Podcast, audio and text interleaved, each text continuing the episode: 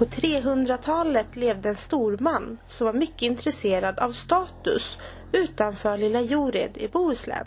Han har troligtvis krigat för romarna och lyckats återvända hem igen. För i hans grav i Kvibble hittar man guldsmycken och bland annat en medaljong som är ett porträtt av honom själv.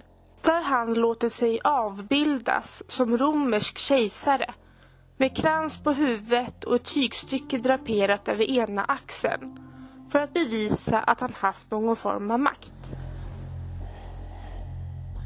På medaljongen syns även mannens ena hand och på denna har han en dubbelring som är identisk med en ring som man också hittar i mannens grav.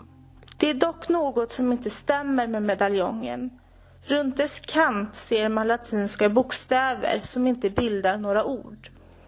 Bokstäverna är bara ditsatta för att medaljongen ska se romersk ut fast den i själva verket är tillverkad i Norden och man då inte har förstått det latinska språket. Vem mannen var vet vi inte och det är därför som han och hans grav fått namnet Lilla Jored efter den plats som mannen levde på.